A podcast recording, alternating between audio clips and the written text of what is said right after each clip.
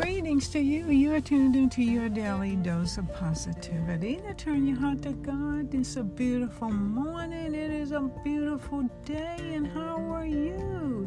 Thank you so much for taking the time out of your morning to have a few moments. You know, I'm always ready to give you that boost of encouragement, to give you a message that will continue to keep you strengthened in hope and in joy and in peace in your life. So let's start with the Word of God today. Romans 15, verse 4. For everything that was written in the past was written to teach us, so that through the endurance taught in the Scriptures and the encouragement they provide, we might have hope.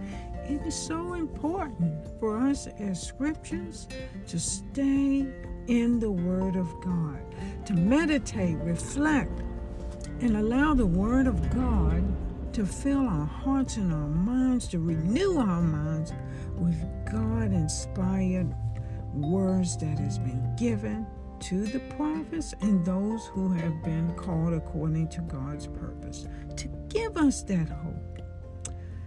So remember, everything that was written in the scriptures is to teach us. And teach it also teaches us that through the endurance that is taught in the scriptures and the example of those who have went before us, the encouragement that they provide, it gives us hope.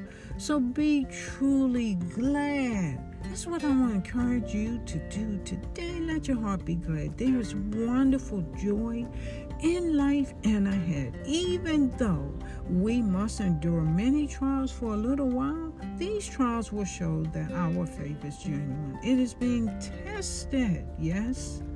It's not easy, but it's being tested as fire tests and purifies gold. But through your faith, you can endure and through your faith, and though your faith is far more precious than mere gold, yes, it is, my friends, in the eyes of God, you know, our faith is counted unto us as righteousness. 1 Peter 5 6 to 7. Hebrews 12 2. Looking unto Jesus, the author and the finisher of our faith, who for the joy that was set before him endured the cross, despising the shame, and has sat down at the right hand of God, of the throne of God. So remember the example of our Savior, and remember He is the author and the finisher of your faith. It began with Him.